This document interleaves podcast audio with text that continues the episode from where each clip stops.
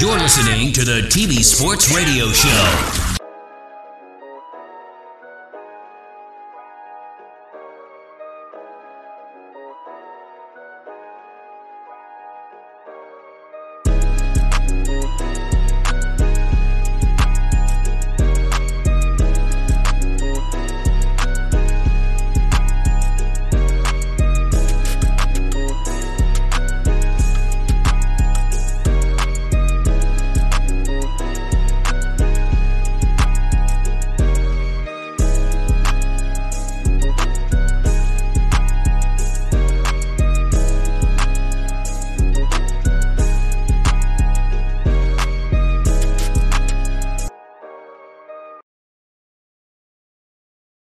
Show. I am Dylan Jesperson. With me, as always, is my man Dylan Holtz. We are the Dylan and Dylan duo. Dylan, how are you doing today?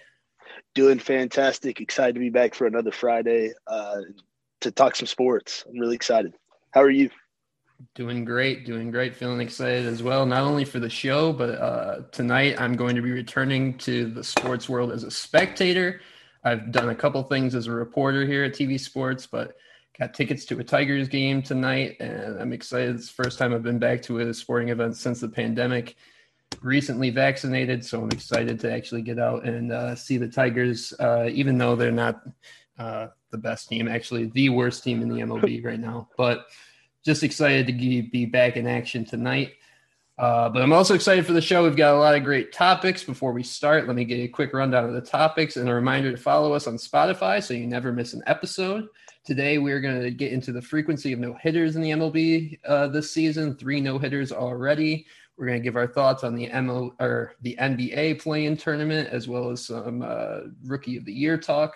And of course, we're going to get into our this week in sports segment with a special guest whenever he joins us later in the show. But first, second week in a row that our docket got changed basically the night before with some breaking news. But of course, we can't ignore this with uh, Dylan being a Cardinals fan uh, and the history of this player. And we're just going to do the same format as we did last week. So, Dylan, give me your instant reaction when you heard the news that the Angels were letting go of Albert Pujols.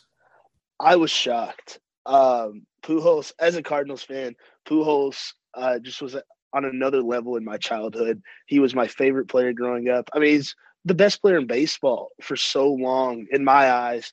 Um, he's a guy that I thought was untouchable.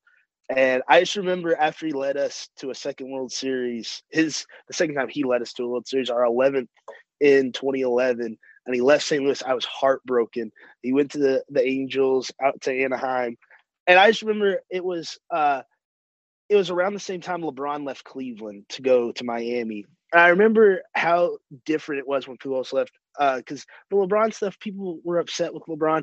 Pujols, everybody was like, "Yeah, he's gonna go. He got got paid. He's going to Anaheim. We wish him the best." And I, I really loved that because it just shows how how respected Pujols was within the Cardinals community. Um, his time in Anaheim didn't go quite as pa- planned.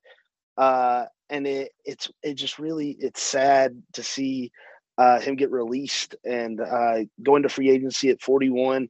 Um, I'm really rooting for, and I saw it last night. Yadi Yadi Molina posted on Instagram uh, a picture of him and Albert uh, holding their jerseys up. Albert holding his Angels jersey up. Yadi holding holding up his number four Cardinals jersey. And he just put reunion question mark on Instagram. And I would absolutely love for them to bring back Pujols. The Cardinals were looking like a contender. Whether whatever role it might be, just to have Albert back in St. Louis for one one last dance would be incredible. I mean, the guy's done it all. He's a no doubt Hall of Famer. He was a 300 career uh, batting average guy until this year. Uh, a couple uh, hitless performances uh, dropped him down to 298 for his career, which is still phenomenal. Uh, I mean, he's fifth all time in home runs with 667, top 15 in batting average, and top 25 in win re- above replacement. I mean, the guy's a no doubt Hall of Famer, and I just it it kind of came out of nowhere for me, I guess, because I don't really keep up with the Angels. Just I'm not checking what the Angels are up to every day. Probably should have with Pujols being there, but it's just kind of been the Angels. You got Mike Trout, and you expect to hear Mike Trout news. Um, but yeah, it's it's sad to see uh, him kind of just get designated and cut just kind of unceremoniously out of nowhere. Um, it was it was just very very shocking. Uh, what were your initial reactions to it?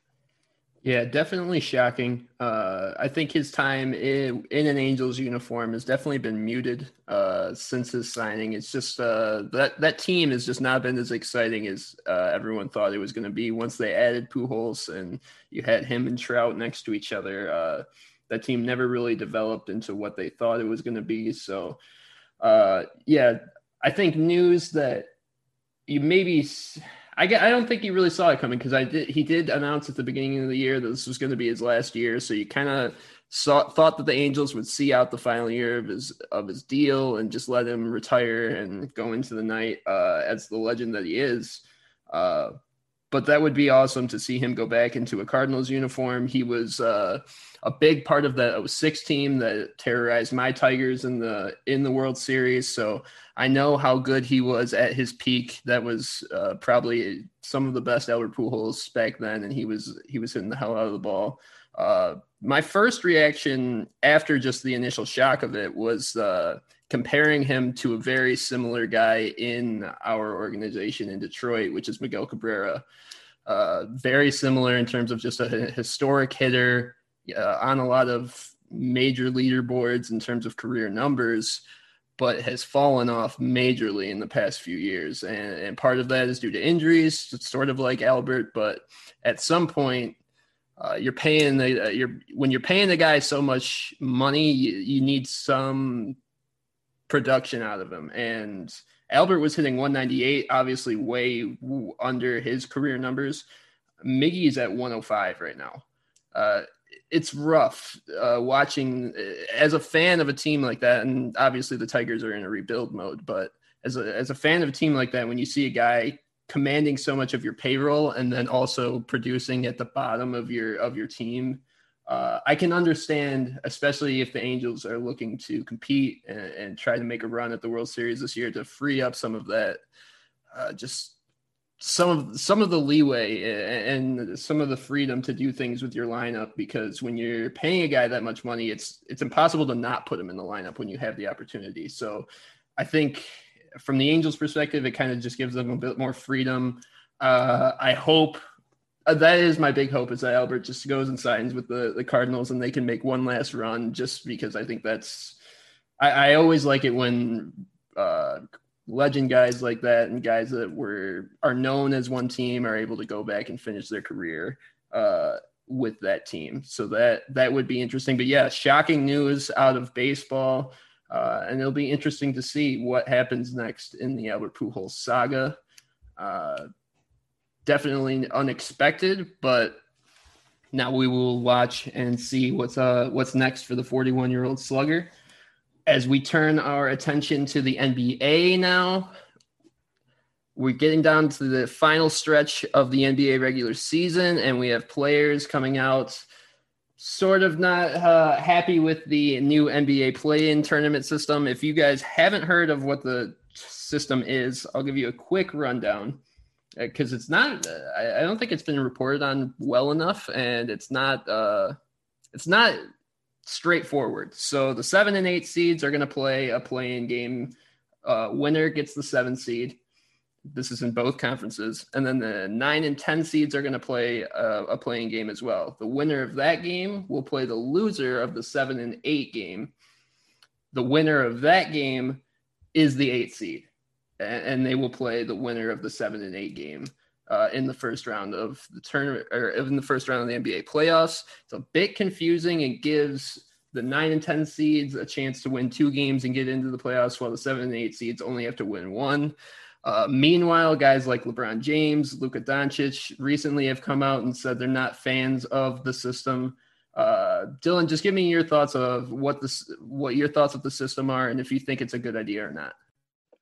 So I absolutely loved uh, the play-in game during the bubble last year because it came off the heels of where we were getting basketball for the first time in a while. We had basketball all day, every day, and then it all stopped. We had a day off. and they had the play-in game on a Saturday afternoon. It was Portland and Memphis. and those two teams put on an absolute show. I ended up watching that game a couple days ago. I was bored, didn't have anything to do, and I saw it suggested. I can't remember what platform I was on. It was probably ESPN Plus, and um, I turned it on, and I was just blown away just by the high level of basketball we got to see, and just how much how much was at stake in one game. It was almost it was a game seven pretty much because whoever won was advancing, loser went home.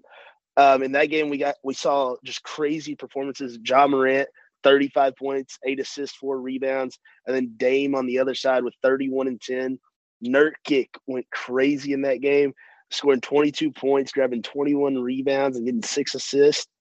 Um, we had Melo scoring 21, CJ McCollum scoring 29. I mean, I just I think um, that game excited a lot of people within the NBA, and they're like, we could we could um, replicate that uh, every year and get three games out of it before the playoffs start.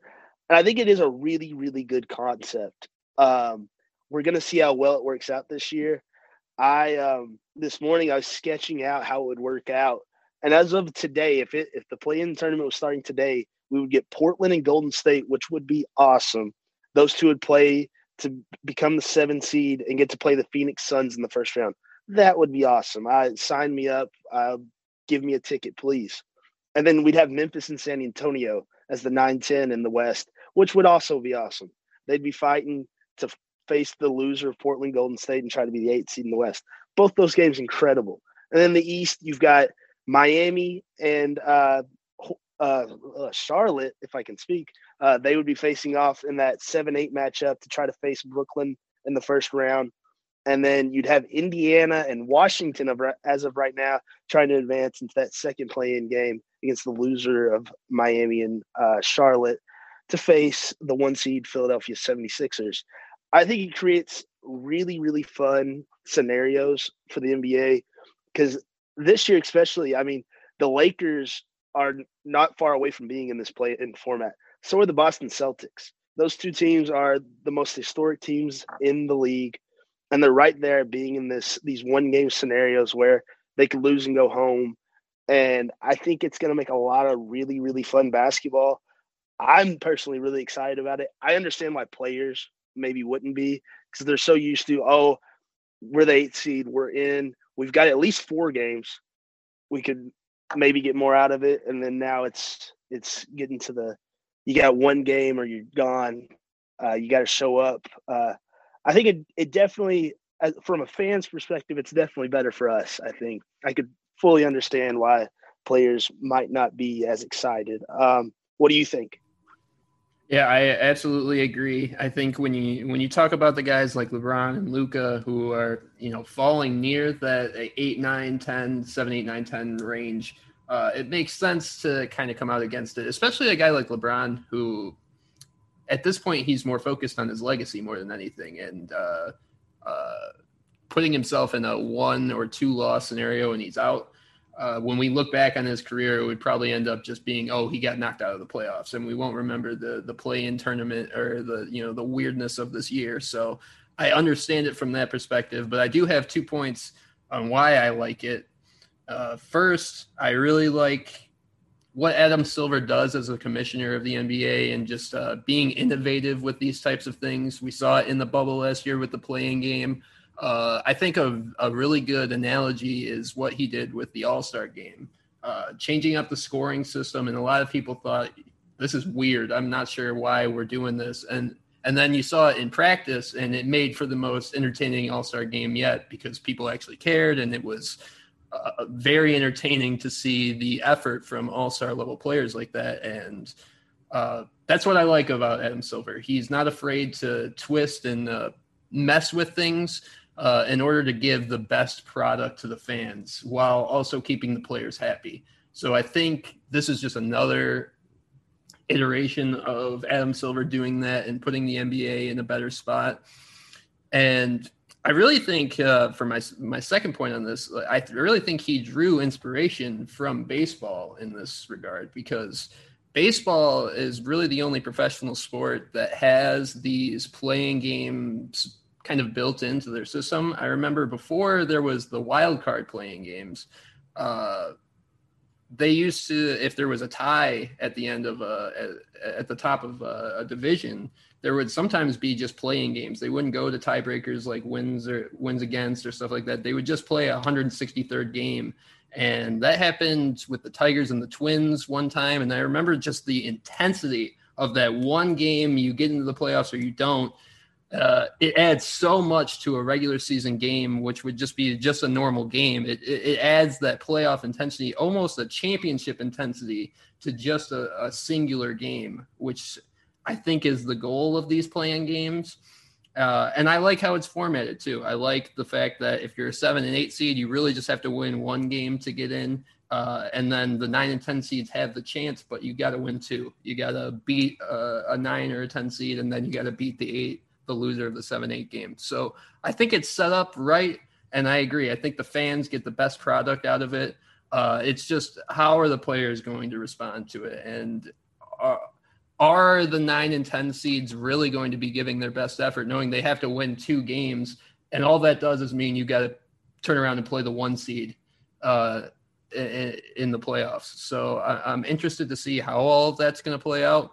Uh, I do like the matchups that you were talking about. That Portland Golden State matchup. Really, I, I, love the Damian Lillard and Steph Curry matchups as much as I. So, um, as a fan of the NBA, I'm really excited for that. Uh, but we'll we'll wait and see. You know, I think it's gonna I think it's gonna turn out just like uh, other NBA's uh, experiments have. You know, you brought up legacy uh, with LeBron. Um, I just thought of this if if the Lakers do fall into that seven eight uh, range in the Western Conference, I feel like that's something that could go with LeBron's legacy. That narrative of oh well we fell down into the play-in tournament because of injuries. Anthony Davis has been hurt. LeBron, of course, came back and then he he tweaked his ankle last week, so he's out again. Uh, we fell into that play-in tournament. We made our way through. Whether they say they lose the first game, win the second, they scrape their way into the playoffs. They're that eight seed. You've got the Lakers as the eight seed, Utah as the one seed, and then I could see the Lakers being able to get past Utah. I I just I feel like the Lakers are the best team in the West. I still do. I know they've had all these problems. It's just hard to go against LeBron and Anthony Davis. And just the legacy of LeBron taking a team from a play-in tournament to a Western Conference Finals or the NBA Finals would be something it hasn't been done yet, obviously, because we're we've done the play-in game last year and then the play-in tournaments in year one right now. I think it's going to add uh, a lot of really cool narratives. Uh, it's kind of like uh, the first four in college basketball, where we've seen these cool narratives over the years, kind of like VCU that one year, UCLA this year. Uh, it's I think it's going to create really cool narratives, and just like we said, it's going to be a great, great thing for fans to see.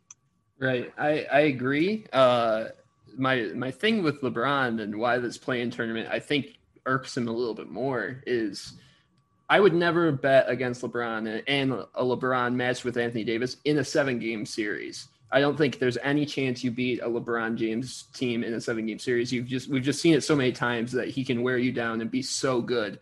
But I think there's an extra dynamic that when you can just lose two games, I've seen LeBron James lose two games. I mean, we saw him go down three one to the Warriors uh, in that finals, and obviously he he was able to will them back. But I think there's a different dynamic there when it's like, okay, it, especially with the injuries that they've had. So Anthony Davis is still just coming back. LeBron's just getting back under his feet under him. So if they're not hundred percent rolling into that play-in tournament, uh, and then they they somehow find a way to to drop two games. Uh, I, I can't imagine how mad LeBron's going to be in that s- scenario because, uh, you know, he would.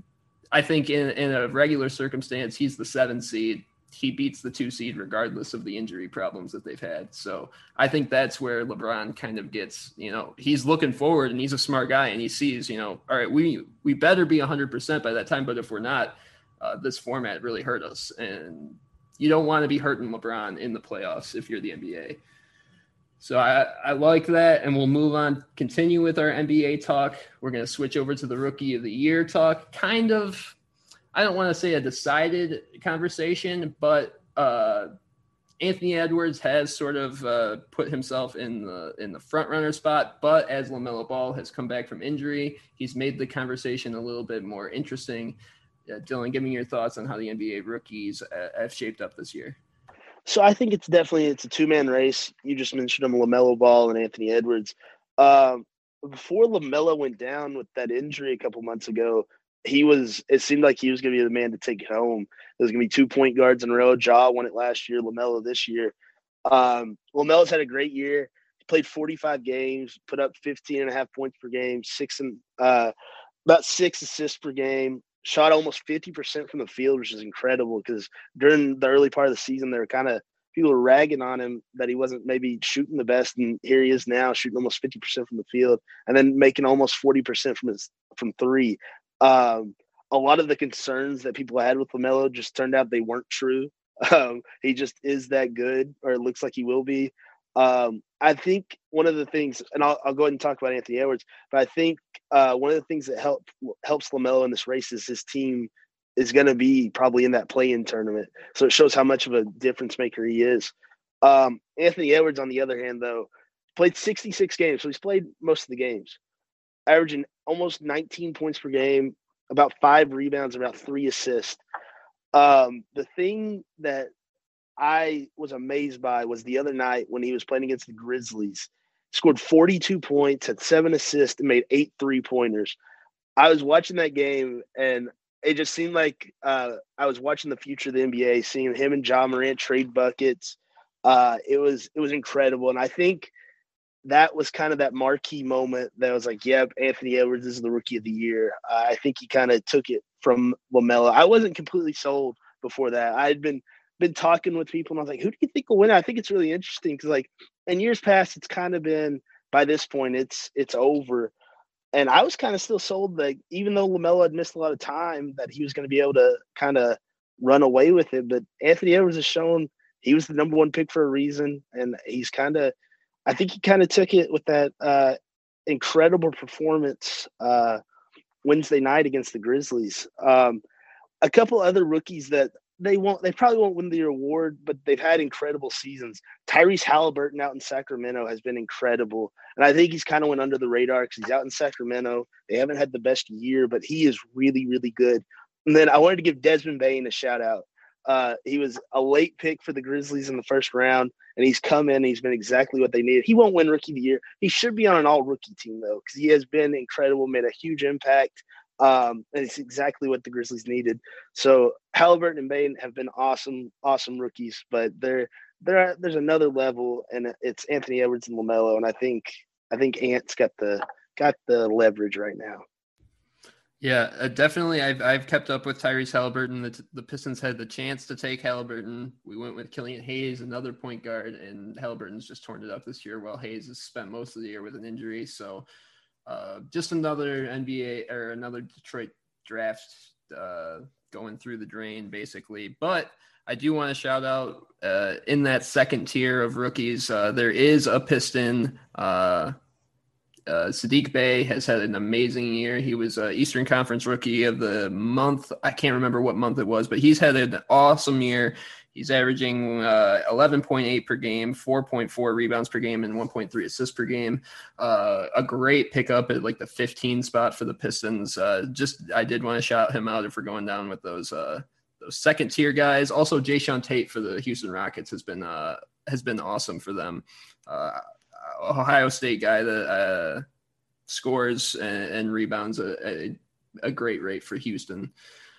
Not a great team, but definitely want to shout him out. But in terms of the of the rookie of the year race, it is that two person race, and I'm in basically total agreement with you. Uh, I thought Lamelo had it wrapped up early in the year until he went down with that fractured wrist. Uh, Anthony Edwards, I saw what he was able to do at Georgia. Uh, I watched the uh, a matchup between Michigan State and him where he put up a 30 plus points and he was just unguardable. And I knew he was a dynamic scorer, and I just didn't know if he could be consistent enough at the NBA level to really back up that number one overall pick. And both those guys at the beginning of the year didn't look like they were going to. Both LaMelo and Anthony Edwards started off very, very slowly, but as LaMelo picked up Anthony Edwards slowly picked up more and more. And what I think put Anthony Edwards over the top, obviously that performance against the Grizzlies, is huge, but he's also had those highlight plays that have lit up social media. He's had so many uh, dunks that have just been like, oh my God, I can't believe he's only like 18 and 19 years old doing that in the NBA. Uh, I think that's really what sets Anthony Edwards apart, where LaMelo is we we've all known Lamelo for so long at this point. We all know how good he is. It was exciting to see him actually prove it at the NBA level this year. Uh, but I think Anthony Edwards was, for the most part, the most outstanding rookie. He did the most outstanding things. Uh, maybe didn't wasn't as big of a winner as Lamelo was, uh, but the fact that he played most of the games, the fact that you know down the stretch in April. I think he's averaging like 21 points in April now, which is just incredible from a rookie standpoint. Uh, definitely going to be the future of the NBA and a very solid NBA rookie class this year. Uh, I think a little bit slept on once you got past like the three or four mark of this year's draft class, but uh, very, very solid. And I think uh, the future of the NBA is in Anthony Edwards and LaMelo Ball uh, one of those guys is going to be the future guard of this league. So, uh, very exciting stuff. Uh, as the rookie of the year gets decided down the stretch, and we will see. Uh, LaMelo could really help his case if the Hornets end up getting into that play in tournament and making some noise because, as you know, the, the, the voting is done at the end of the year, and a lot of the times it's what have you done for me lately? So if he if he can put on a show in those last couple of games then we will see if that shakes up the rookie of the year standings uh, near the end.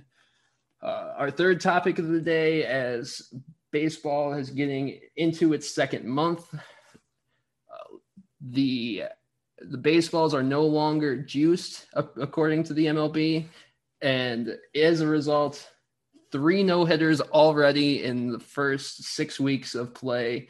Joe Musgrove of the Padres, Carlos Rodon of the White Sox, John Means this week of the Orioles. Not even counting the Madison Bumgarner seven game or seven inning no hitter for the Diamondbacks. Uh, just a crazy amount of no hitters, no perfect games, but all no hitters thus far. Uh, Dylan, what has been your reaction to the pitcher's success this year and the uh, outstanding games in the MLB so far? So, um, I I'm kind of blown away. Baseball continues to. I've been watching it since I was a little kid. First sport I ever got into uh, was baseball. It just amazes me how things change, but they kind of stay the same. Because we go through and everybody's like, well, hitting, that's the new wave. We're going to start putting up 13 runs a game and offense. It's all about offense. And that seems like it was the talk the last couple years. And now here we are, six weeks into the season, and we've got three no hitters. And of those no hitters, they're all really dangerously close to being perfect games. Like Musgrove, he hit a batter in the fourth inning, and that's the only reason he didn't have a perfect game. Rodon hit a hitter, hit a batter in the ninth inning with one out. That's how close he was to a perfect game. And then John Means had a wild pitch on a drop third strike, and that's how close he was to a perfect game. That is just insane to me. Because um, perfect games don't happen very often. There's been 23 in the history of the MLB. Uh, King Felix Hernandez was the last one to throw one back in 2012. Um, I think, and I was kind of looking at trends. And back in 2012, which is when uh, Felix threw his perfect game against Tampa, there were seven no hitters. So I'm kind of curious. Maybe we're going to have that kind of season where we just get a ton of no hitters. Maybe we get to see a perfect game or two because there were two back in uh, back in 2012. So maybe we get to see just an awesome season of pitching. Because I mean, we have seen some great offense so far, and we're kind of seeing that balance uh, of guys getting out there and just kind of playing catch with the catcher and having some fun. Uh, I, I I think it's it's really interesting. There's been uh, it was an interesting stat I saw because I was I looked up and kind of did a lot of research about that King Felix uh, perfect game. There's been 30 no hitters since he threw that perfect game in 2011, uh, or excuse me, not 2011, 2012. Um, so I it just kind of shows how rare a perfect game is and the the extension between a perfect game and no hitter And I'm curious where the new, next perfect game is going to come from because we've been so close this year. And I, I don't want to discredit these no hitters because they are incredible, but we've only seen 23 perfect games ever. Uh, John Means was the 308th person to throw a no hitter in the MLB. So I think uh, I think the wave I want to get on is uh, I want I want to see someone throw a, a, perfect game this year. I think it's so rare. Uh, but yeah, I I just it's it's a great thing about baseball. And it's one of these things that measures how great a player is. You get to say, yeah, that guy threw a no hitter in May. That guy threw a no hitter in April, and it's these things that stand out. And it's it's just one of the great things about baseball. Um, what what are what are your initial thoughts about all the no hitters so far? Yeah, it's been a wild, uh, wild ride so far this year with the pitchers. Uh, I, I agree with you that the baseball just seems to be sort of cyclical like that, where you know offense is the the wave uh, for the past few years, and then all of a sudden these pitchers start coming out and dominating again. Uh, as a Tigers fan, I I've been privy to watching a few no hitters, one very close perfect game, basically a perfect game with Armando Galarraga. So I know the the rarity of how it happens and just kind of the interestingness of each individual no hitter in perfect game. So obviously with like the Verlander no hitters, uh, you're seeing a really dominant pitcher, and we saw that a few times with you know Means is the ace of the Orioles. Uh, you could kind of say Musgrove is the ace of the Padres. Uh, when those guys are on, those are the most fun pitching games to watch. When you see an ace actually come out and dominate a team and make make them look silly is uh, is very very fun. And to your perfect games point, uh, it's really tough to not have a perfect game when you did strike a batter out on that on that John Means one. So that that that's got to be tough to swallow. I'm sure he's very happy with his no hitter, but the tough one to swallow when you did get a strikeout and it just happens that's your only uh, base runner. But it also can be kind of random. You you kind of catch a team in a bad spot with their uh, with their matchups, uh, in a rough spot, kind of in a slump, and, and that's sort of how these perfect games sort of happen with the Armando Galarraga almost perfect game that he threw. Uh, he didn't do much of anything after that, and it wasn't because he was a dominant pitcher. He had a great night, and it happened to fall on a night where the Indians were were playing very poorly. So. I think it's an interesting give and take with the no hitters and perfect games because I think as fans, we have become accustomed to all right offense is the new way of baseball. We're all we all want to see you know fernando tatis pimp a home run or, or you know bat flip as he goes down to first base. But uh, you know as baseball purists as we talked about with the other one we also like to see these these pitchers that can dominate a lineup uh, so it's interesting to see uh, I, i'm interested to see if more fans will start to tune in to, to see these perfect games and no hitters because they're they're excited to see the pitching or if it has the opposite effect. If more people are you know saying oh well the offense is down. Maybe the t- taking the juice out of the balls is affecting the offense and it's it's less that's a lesser than product. I i don't think so. I'm i'm i'm of the case where if the pitchers are dominating that's exciting. If the hitters are dominating that's exciting to me too. But it, I can understand from a from a casual perspective if you're not into the game of baseball where you see these uh, these no hitters and perfect games happening and you're like all right what's going on with these hitters? You know what mm-hmm. where what's happening? I um I've been covering the Reds a lot lately and last weekend they played the Cubs in a series where on Friday night the two teams combined for about 15 runs I believe on Saturday, there were five total runs in the game, a little more of a pitcher's duel. Sunday, there were 25 combined runs, 30 hits, 10 home runs, absolute offensive explosion. We all know the Reds offense is great. And then the thing I loved, they turned around, they played the White Sox on, I believe it was Tuesday, and Dallas Keuchel pitched for the White Sox, Sonny Gray pitched for the Reds. Through seven innings, two hits for both teams it's both of them are great offenses. The White Sox have an incredible offense. Reds have an incredible offense, but you get a dominant pitch out there like Keuchel and Gray, and they just neutralize it. And it's awesome to see. Uh, just I mean, those two offenses are both top five in the MLB. I believe they were at that point, and uh, the game ended one to nothing after ten innings.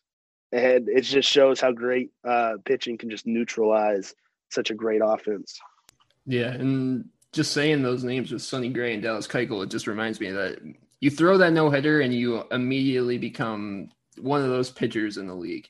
Uh, and whenever you know the Tigers or whatever team you're following is facing one of those guys, it becomes a must-watch event when you're like, oh, Dallas Keuchel's going against us. I, I want to see that guy. I know he threw a no hitter or a perfect game back, you know, however long ago. So that is something that those no hitters do immortalize those pitchers. So I do, I feel, I feel good for those guys. I feel good for the the dudes that have done what they've done this year, and I'm excited to see the pitching uh, in the rest of the MLB this year as we move forward. We're going to move on to this week in sports, and we've got our special guest joining us here today. Our main man, Keenan Atchison, is here to talk some fighting with us. Keenan, how are you doing today, man? I'm good. Thank you guys for having me on. I appreciate it. It feels good to be here.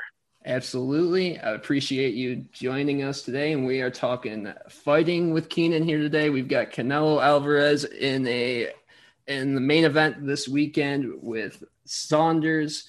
Uh, you guys are more of the combat sports guys, so I'm going to throw it to Keenan and Dylan to tackle this uh, this fight coming up on the zone this weekend.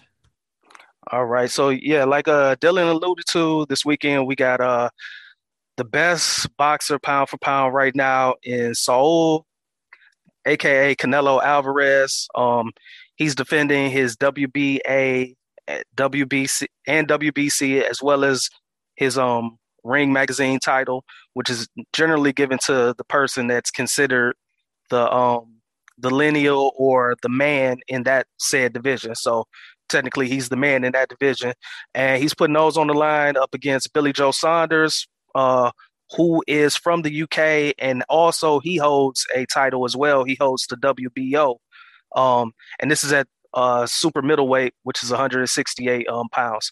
So that fight's going to take place this weekend um, at uh, Jerry's World, actually at AT&T Stadium, in front of fans. I think they have sold they've sold it out. I want to say it's close to it's between 65 to 70,000 spectators they're expecting there. So uh, you know, it's good to have boxing back and have boxing back on the scene in a major way and to be a part of uh, you know, that that type of crowd and atmosphere for a, fight of this magnitude because um as I said before, Canelo is considered the star of the sport. Um Cinco de Mayo is in the backdrop. It's in Texas. He's Mexican. What more could you ask for being down there in Dallas at Jerry's World, um, doing it big as usual? So um, I expect a, a good fight. I'm leaning towards um, I'm not leaning. I'm saying Canelo's going to win. It's going to be a decision. Uh, Billy Joe Saunders is a slick southpaw, uh, so he fights out of that uh, left-handed stance. He's a very good boxer, very skilled, excellent fighter but there's levels to this. We're talking Canelo. He is number one. As me and Steven alluded to, like in one of our old episodes, we call him the boss because he's just like the end boss of all the video games. He's that guy that you throw your controller at the TV about because you just can't beat him. So that's what Canelo is. He's the boss. Enough said. He'll be uh I think he'll be defending that title and this will be his third time fighting in the past six months, and I think he he's planning to fight three to four times out this year. So this is his uh, second fight this year. He last fought in February. That fight ended quickly. It was over in I think two or three rounds. Uh, so he's going on to fight Saunders and unified titles. And then after that, I think in September around Mexican Independence time, they're probably going to set something up for him to fight uh, Caleb Plant, who is the IBF um, super middleweight champion and that will make it uh, a undisputed um, title fight. So that's for all the major belts. So I'm looking forward to that, but not to get too far ahead. We're going to look forward to this weekend with him fighting um, Saunders, which should be a really good fight. Definitely, I think it's going to be really exciting. Um, I've tried to get more and more into combat sports, like kind of as I get older. Uh, I got into UFC really big in uh, like college and high school. Uh, and like we talked about uh, in the episode we did, the only boxing match I've ever bought was Floyd and Pacquiao. Uh, but I like seeing how like uh, sports platforms are pushing boxing more now. It seems like we're hearing more about it now. Like I've I've heard this fight being pushed uh, for several weeks now, and I I did a little research of my own, just trying to figure out what was going on, try to try to see like if I can form an opinion on this, and I, I think I have. Um, I was blown away that uh, Saunders is thirty and zero, oh, and uh, in those fights, he, half of those fights he's had knockouts, and that I I think that's really impressive uh, for a guy I wasn't aware of Saunders before this. Um, Canelo, I was. It's hard not to. He's he's the man, like you said. Um, and I think uh, I think a lot of people uh, might be writing off Saunders. Kind of the way I've been reading and from uh, things I've seen and watched, uh, they it seems like people are writing him off. I don't know. I I kind of I think it'd be kind of cool if Saunders came in there with the upset. It seems like seems like uh, Canelo's going to have the home field advantage going into Jerry World, like you said um, in Dallas. I, I, don't know. I think it'd be cool for kind of be like a Rocky moment when Rocky goes into Russia and comes away uh, out of nowhere and gets the win. I don't know. I, I, it'd be cool, but it's hard to go against Canelo. I, I really do. I think it's it's hard to go against Canelo. I think he's definitely the favorite. It's I'm just excited to see a good fight. I think that's the best part about uh, uh, combat sports is just going, seeing a good fight, and uh, getting entertained. I, I wholeheartedly agree with you. Um, it's uh, it should be a, a excellent bout. Um, Saunders is not a pushover at all, and a lot of times people write him off. I think because he's had fights before, and the fights ended up getting canceled. Um, he's blown weight before, so he's come in heavier than the contracted weight. Uh, so you know, Saunders has had his issues over the years. However, that doesn't take away from the fact that he's actually when um when tasked, he's actually a really good boxer. Um, but sometimes he kind of he kind of plays to his opposition a little bit. Um, where he should be, you know, much higher. He if it's a a guy that's not on par with him, he kind of goes down to his level and you know boxes on that level instead of just you know showcasing and blowing everybody out. And then, like you just said, uh, the last fight you bought was Floyd Pacquiao. Uh, I see we got coming up in June. Um, June 6th, uh, Mayweather is back against uh, Logan Paul. So, uh, yeah, and they had a big brouhaha there uh, for the, uh, you know, putting on promoting the fight. So, uh, yeah, I'm, I'm, I guess I'm looking forward to that, but I'm definitely looking forward to seeing Pacquiao, not Pacquiao, looking forward to seeing Canelo and um, Saunders fight this weekend.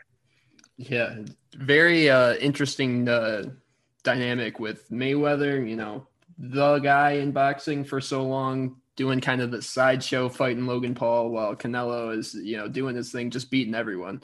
Uh, you know, he is the he is the the main event in terms of actual fighters right now. Where Floyd is, you know, still the the name that draws people, but you know, what I, I don't I don't I don't really know if I love what he's doing with Logan Paul right now.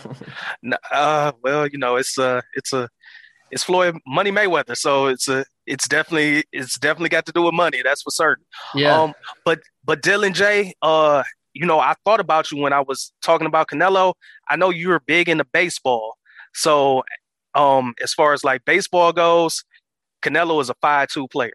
He can do it all. So that's that's kind of where he's at. You love those five tool players. Yeah, he's the main event. Uh, I, I'm not a big fighting guy, but you know I know Canelo's name right off the bat. So those are the guys that boxing needs. Are the the guys that that draw the draw the crowds and draw the attention to the sport, even from the people that you know not are necessarily into combat sports or fighting. So I think that's what Canelo does uh, very well, more than anything. Uh, but thank you, Keenan, for joining us today talking boxing with us. I appreciate you joining on for our This Week in Sports topic. Uh, thank you so thanks. much for jumping on. Hey, thanks for having me. You guys keep up the great work. Outstanding show. Y'all keep uh kicking behinds and taking names. All right. For sure, for sure. Thank thanks, Keenan. And as we wrap up, we're going to move on to this week in sports and recap what happened in the NHL this weekend or this week with the Rangers and Capitals. Big, uh, let's just say brouhaha in between the two teams. Uh, starts off with a dirty play from uh, Wilson, Tom Wilson of the Caps. The Rangers aren't happy with the fine that is given to Tom Wilson. They thought should have been suspended, maybe kicked out of the league. Uh, uh, weren't happy with the fine, so they take measures into their own hands. Puck drops the next night. Three fights ha- break out simultaneously in the Rangers and Caps game. Uh, just kind of a classic uh, hockey moment when you look back on it and you go, well, hockey is sort of changed now. There's a lot more rules. The you know the overtimes are different. There's a lot less fighting this was a classic hockey moment of guys policing themselves and doing, you know, just taking matters into their own hands. Dylan, what was your reaction to the Capitals Rangers saga this week? So, kind of like what I said with combat sports, uh, hockey's a thing that, like me growing up, I hockey was never in the forefront, especially being from West Kentucky. The the Predators are down in Nashville, but it never kind of like growing up, anyways. It got it, the Predators have become huge around here. But growing up, they weren't really in the same level as like the Titans or even the Cardinals up in St. Louis. Um, and the Blues are up in St. Louis as well. But it, it, the hockey just it didn't reach us down here really. Um, but when I got in college, met a lot of people from St. Louis and Nashville that absolutely loved it. Really got into hockey. Uh, and seeing what happened this week between the Capitals and Rangers, I feel like it it's not the best situation because it, it's kind of ugly, but it's it feels like one just a very hockey thing, if that makes sense. Because um, it just when you read it out and you really break it down, it's just like that. That's hockey. Uh, some of the stuff in the background isn't great, and that's it might come down to politics or whatever. But it when it's on the rink, it's guys going out there showing that this is my team. I'm going to stand up for what I believe in, and it's hard to be against that. It's it's cool seeing guys take up for their teammates and showing uh, showing what they uh, that they care about the jersey they put on and the guys' names on the back.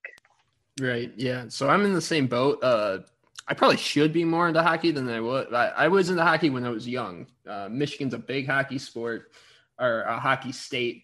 Uh, the Red Wings were really good when I were young, but as I got into sports and I got, I just sort of got sort of got away from hockey. But this gave me big Red Wings Avalanche vibes. Uh, the fights right off the bat, the going at going at the other guys, backing up your teammates, uh, identifying a dirty hit like that, and, seeing the league not do what you think you should they should do for your guys, and then just taking into your own hands. That's that is the vibe that hockey gives that people love. It's the, the vibe you can't get from any other sport. If this happened in a football game, basketball game, baseball game, uh, we'd be sitting here talking about how dirty these players were and how awful they were for doing what they did. But it's different because it's hockey and that's just the way they are. And they are able to police themselves and able to, you know, get away with those things. And, you know, they have a penalty box waiting for when that happens. So I don't love the hit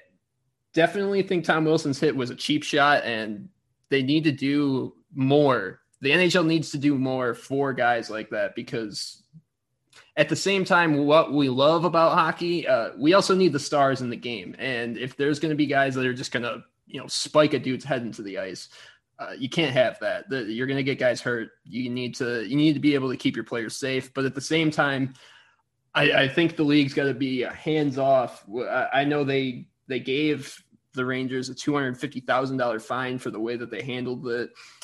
The league needs to, if you're not going to handle the dirty plays on one side, you can't uh, get mad when the team takes it into their own hands on the other side. So uh, I was all for what the Rangers did. Uh, and I think that's what makes hockey so interesting in its own its own sport. That's what we need more of in hockey. And if we could get more of that, uh, less of the dirty hits, more of the uh, the passion from from the players, and I think you you can grow uh, a big a big non hockey viewer base from people that love that type of stuff. Yeah, I think hockey is uh, is the one sport in uh, the United States that's the most similar to like uh, European soccer, where it's just so passionate, and it seems like uh, the fans of teams and the teams themselves are just so in tune with the, with each other and they're almost thinking the same things and that they they feel the same way and it's really neat to see.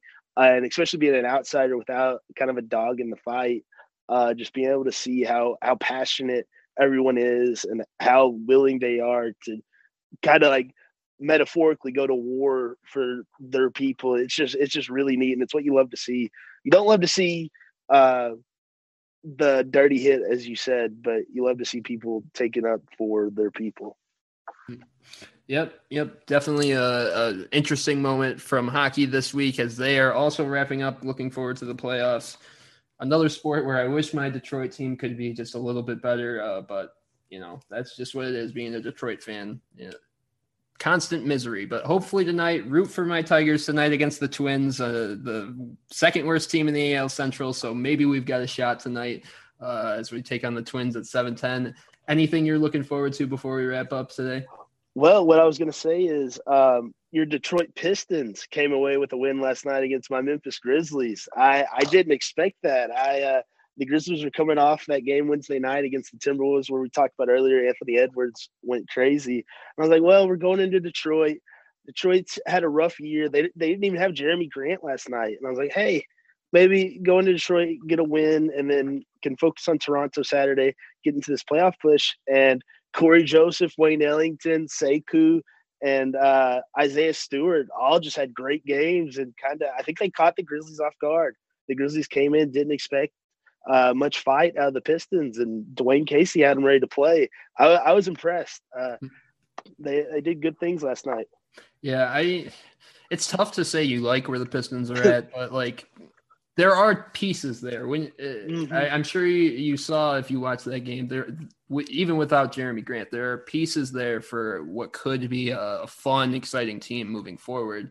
Uh, the problem is, is just uh, you know they're still like three or four stars probably away from making a an actual championship run. But you know, you can hope you can hope something happens in the draft this year. I don't like that they're winning honestly because that just hurts their lottery chances. But you know, it does show some promise for the future. That game last night kind of hurt both of our teams. hurt the hurt the Pistons uh, lottery odds, hurt the Grizzlies playoff standings. That's what a night. that's just what the Pistons do. They just like ruining it for everyone. All right. It was a pleasure talking to you this week, Dylan. Uh, looking forward to next week as well. As we wrap up today, reminder you can find us on social media on Instagram and Twitter at underscore TV Sports, on Facebook and LinkedIn at Tunnel Vision Sports, and on the web at www.tvsportsmag.com. This has been the TV Sports Radio Show. Dylan and Dylan Duo signing off. Have a good weekend, everyone, and we will see you next week. See ya.